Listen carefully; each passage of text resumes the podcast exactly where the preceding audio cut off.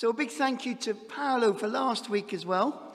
Um, if you were part of our service last week, you remember that uh, we started our mini series on Ruth.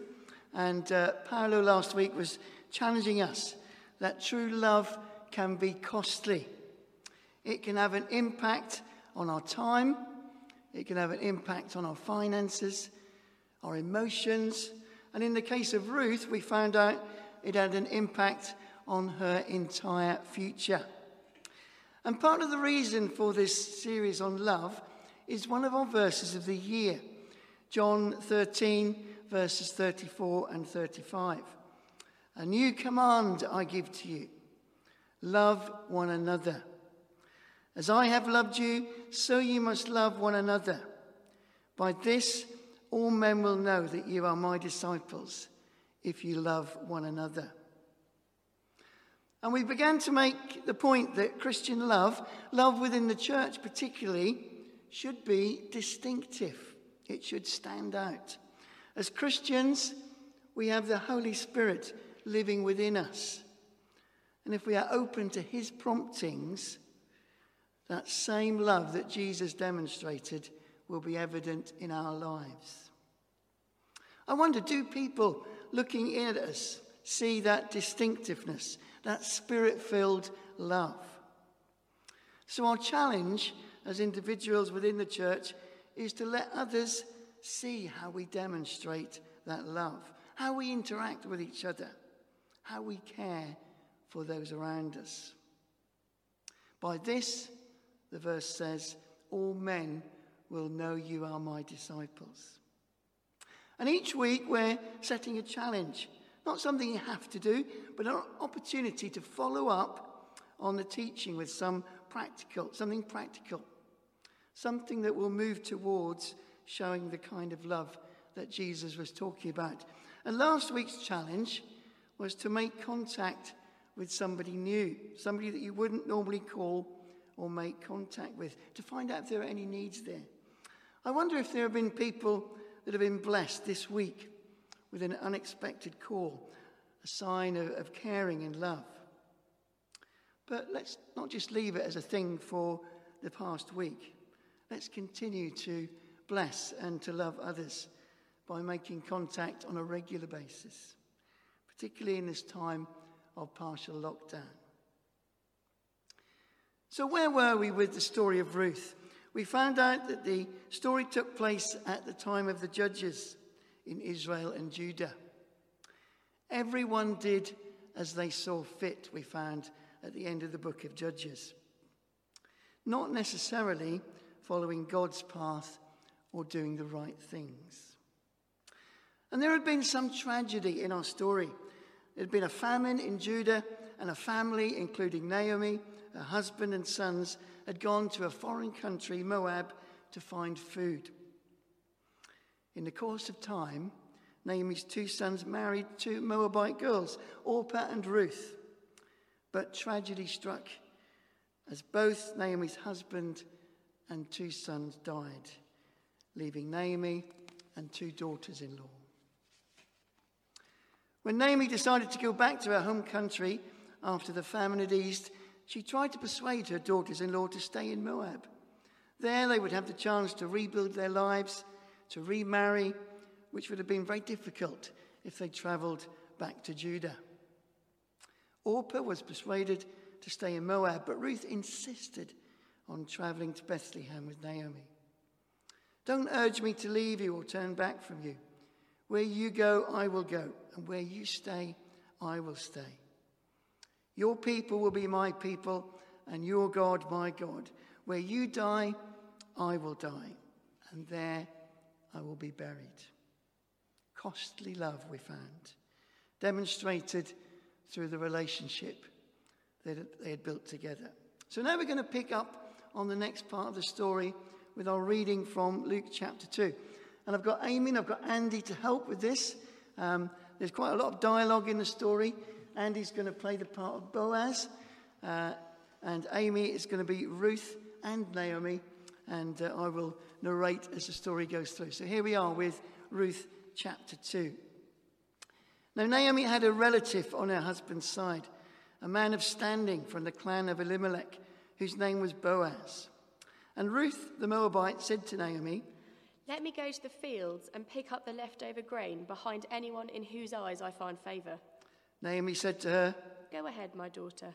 So she went out, entered a field, and began to glean behind the harvesters. As it turned out, she was working in a field belonging to Boaz, who was from the clan of Elimelech. Just then, Boaz arrived from Bethlehem and greeted the harvesters. The Lord be with you. The Lord bless you, they answered. Boaz asked the overseers of his harvesters, Who does that young woman belong to? The overseer replied, She is the Moabite who came back from Moab with Naomi. She said, Please let me glean and gather among the sheaves behind the harvesters. She came into the field and was, has remained here from morning till now, except for a short rest in the shelter. So Boaz said to Ruth, My daughter, listen to me. Don't go and glean in another field, and don't go away from here. Stay here with the women who work for me. Watch the field where the men are harvesting, and follow along after the women. I have told the men not to lay a hand on you, and whenever you are thirsty, go and get a drink from the water jars the men have filled. At this, she bowed down with her face to the ground. She asked him, Why have I found such favour in your eyes that you notice me, a foreigner? Boaz replied, I've been told all about what you have done for your mother in law since the death of your husband, how you left your father and mother and your homeland and came to live with a people you did not know before. May the Lord repay you for what you have done. May you be richly rewarded by the Lord, the God of Israel, under whose wings you have come to take refuge. May I continue to find favour in your eyes, my lord. You have put me at ease by speaking kindly to your servant, though I do not have the standing of one of your servants. At mealtime, Boaz said to her, Come over here, have some bread, and dip it in the wine vinegar. When she sat down with the harvesters, he offered her some roasted grain. She ate all she wanted and had some left over. As she got up to glean, Boaz gave orders to his men Let her gather among the sheaves and don't reprimand her. Even pull out some stalks for her from the bundles and leave them for her to pick up and don't rebuke her. So Ruth gleaned in the field until evening. Then she thre- threshed the barley she had gathered, and it amounted to about an ephah. She carried it back to town, and her mother in law saw how much she had gathered. Ruth also brought out and gave her what she had left over after she had eaten enough. Her mother in law asked her, Where did you glean today? Where did you work? Blessed be the man who took notice of you. Then Ruth told her mother in law about the one at whose place she had been working. The name of the man I worked with today is Boaz. She said, The Lord bless him. He has not stopped showing kindness to the living and the dead. That man is our close relative. He is one of our guardian redeemers. Then Ruth the Moabite said, He even said to me, Stay with my workers until they finish harvesting all my grain. Naomi said to Ruth, her daughter in law, It will be good for you, my daughter, to go with the women who work for him, because in someone else's field you might be harmed. So Ruth stayed close to the women of Boaz to glean until the barley and wheat harvests were finished, and she lived with her mother in law. God will bless the reading of his word. Let's pray together. So, Father, we thank you for your word. We thank you for all that it means to us. And uh, Lord, we ask that you would give us open hearts to speak to us this morning.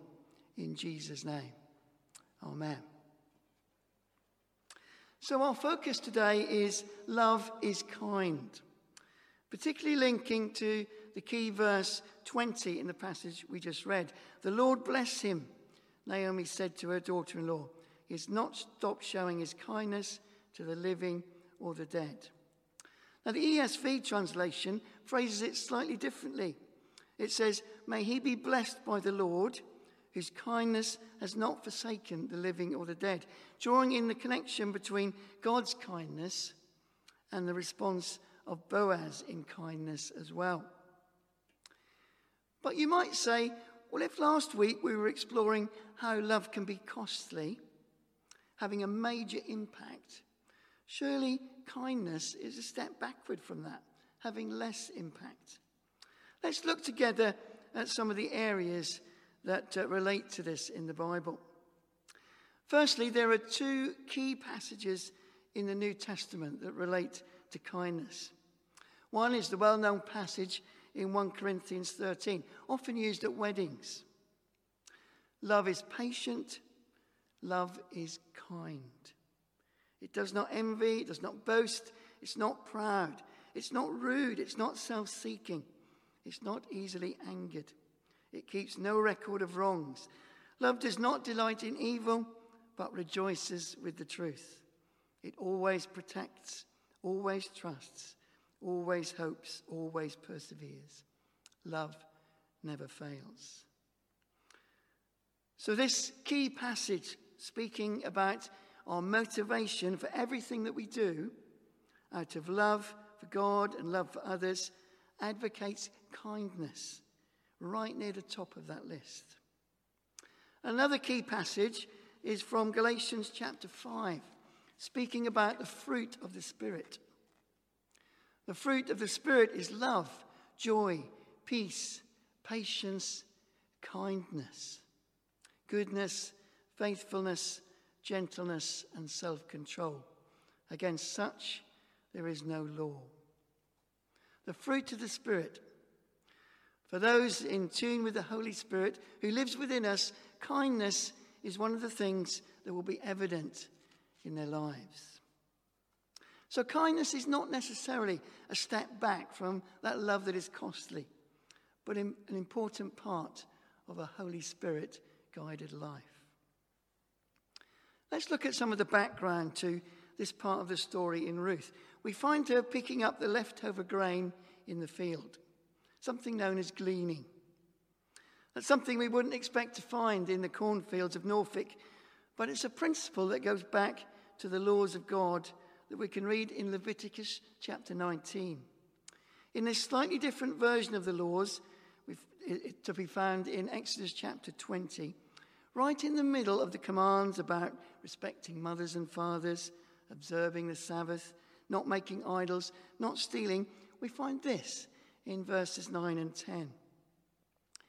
When you reap the harvest of your land, do not reap to the very edges of the field or gather the gleanings of your harvest.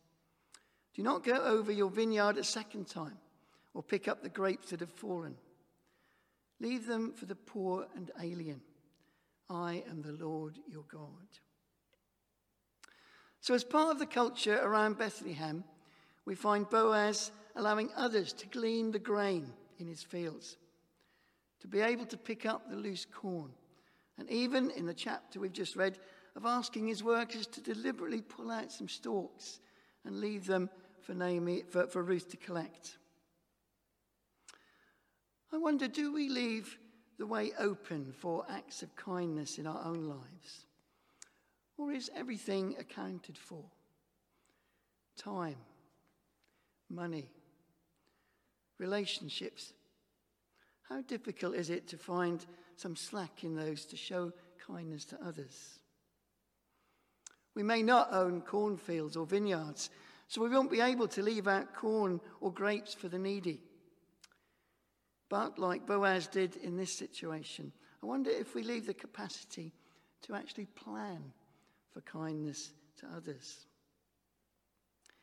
We've seen today about some of the needs facing a hospital in Chad. And don't you find some of those figures amazing? £13 can save a life. £80 provides a nurse for a whole week. £695 covers 52 patients, four life saving surgeries, and five safely delivered babies. £13 can save a life. Maybe a couple of weeks of a movie, a couple of months of a movie subscription. Operation Agri is another of the organisations we're supporting this harvest. At this time, their appeal is to strengthen the environment, livelihood, and communities of people in Tanzania. What about Norwich Food Bank seeking to support people on our own doorstep, where a small amount of groceries is a kindness that goes a long way to help people in need? Do we have the time to spend finding out about the needs of these organizations or others so that we can support or pray? Or is all our time accounted for? Can we support needs like this financially? Or is everything accounted for to maintain our own needs and desires? If we're set on gathering all of our corn, harvesting all of our grapes, we won't have that capacity to show kindness to others.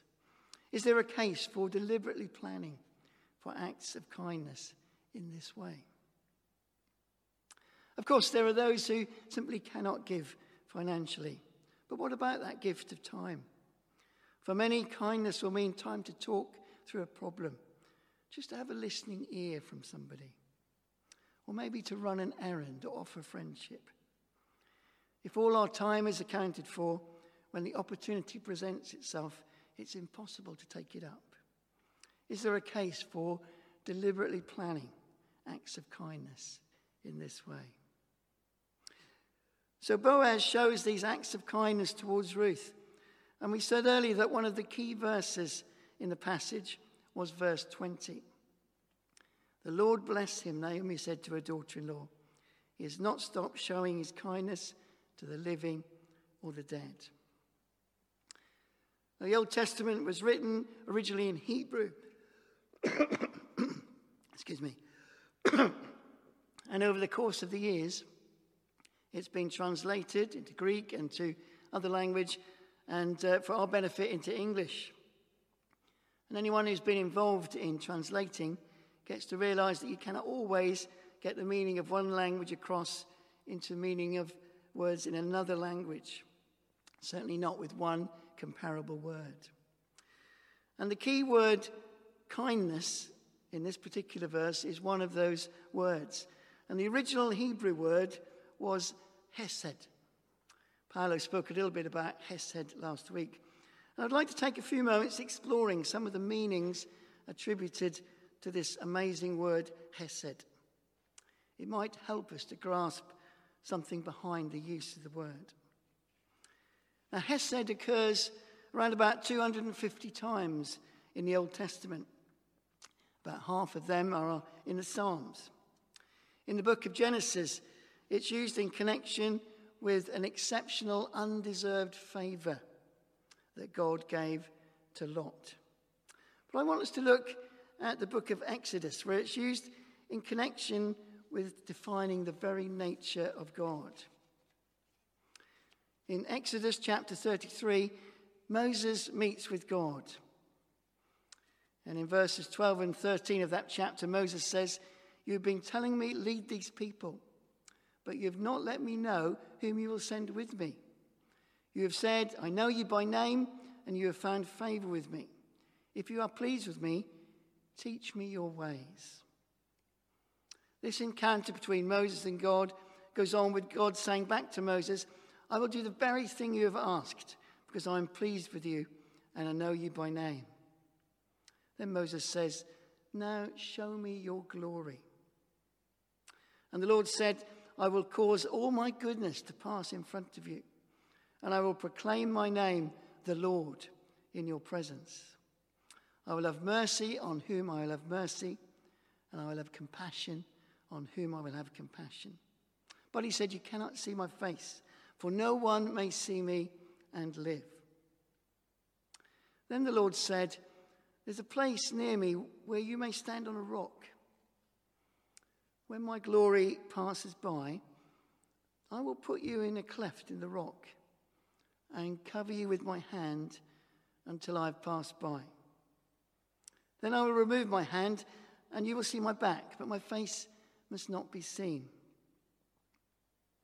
Here we have the Creator God, the one who spoke the universe into being, who parted the Red Sea, who was accompanied by terrifying thunder and lightning, speaking of tenderly placing Moses in the cleft of a rock and gently covering him with the same hand that shaped the galaxies. And in the very next chapter, we read of that encounter on Mount Sinai, including the word Hesed. The Lord came in a cloud and stood with Moses. He passed in front of Moses, proclaiming, The Lord, the Lord. Once again, translation's really difficult to put that. Maybe I am who I am, I am who I am, or Yahweh. The Lord, the Lord, the compassionate and gracious God, slow to anger and showing Hesed. That word, Hesed. Now, on this occasion, the word Hesed is translated in our NIV as abounding in love and faithfulness. Then the word Hesed is used a second time, this time translated as maintaining love to thousands, forgiving wickedness, rebellion, and sin. And that text goes on to say that God is a God of justice as well, not just a benevolent God who doesn't care about sin, but linking truth, grace, justice as part of his nature. The order is important, though, with the first ones assuming more important. This is the nature of God. Firstly, compassionate, gracious, slow to anger, and showing love and faithfulness, showing Hesed. And Moses is drawn into this intimate encounter and relationship with the awesome God. And because of this intimacy, Moses can ask God to go with him and his people. They had no right to expect that God should remain with them. They'd rebelled, they'd turned away, they'd worshipped idols, were constantly complaining. But God had revealed his Hesed, the nature of his loving and forgiving character, and gives Moses the promise that he will do wonders never seen before and that people will see how awesome he is. As Moses descended from that mountain, his face is shining. It's radiant because he encountered God.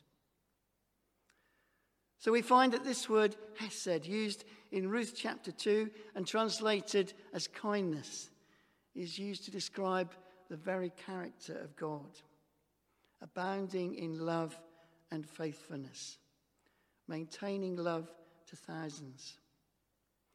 And wherever it's used, it's, it's not just a word to describe character, but it's a word of action as well. Not just a passive expression, but something that will be backed up by real actions. Now, the word Hesed doesn't appear as such in the New Testament as it was written in Greek, not Hebrew, but we see enough of God's character in the life and self giving love of Jesus to know that there are many parallels.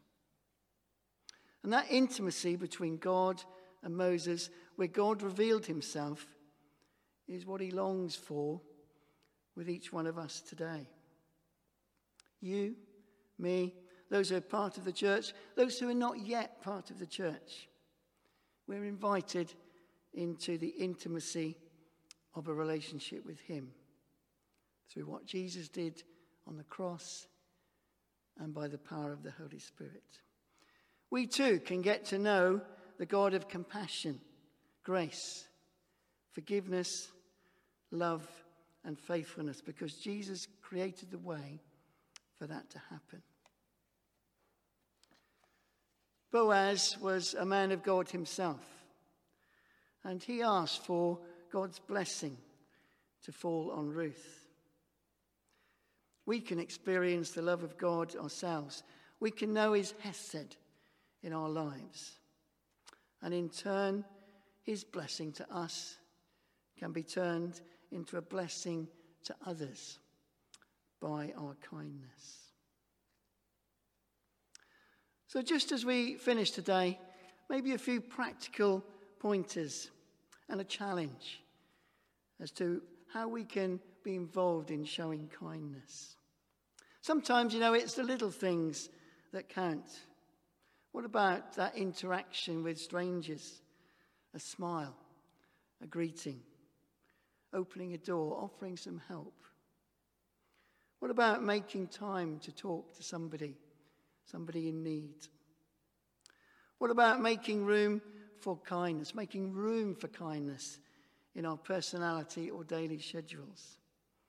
You know, it might actually mean changing a routine, developing a different attitude towards giving. What about being ready for opportunities to show kindness and not to let them pass us by? And here's our challenge for the week intentionally seek an opportunity to show an act of kindness to somebody during this week. Intentionally seek an opportunity to show an act of kindness to somebody during the week. And what about as we move forward as well? Can we consider is there anything that we need to change in our schedule, in our lifestyle, in order to be a bringer of kindness? So we've learned today about God's Hesed, about his loving kindness, as one translation has put it, about his faithfulness to us. And that Hesed is that word used for kindness in the book of Ruth. Can we show kindness as the week, as the months, as the years go ahead? Let's pray together.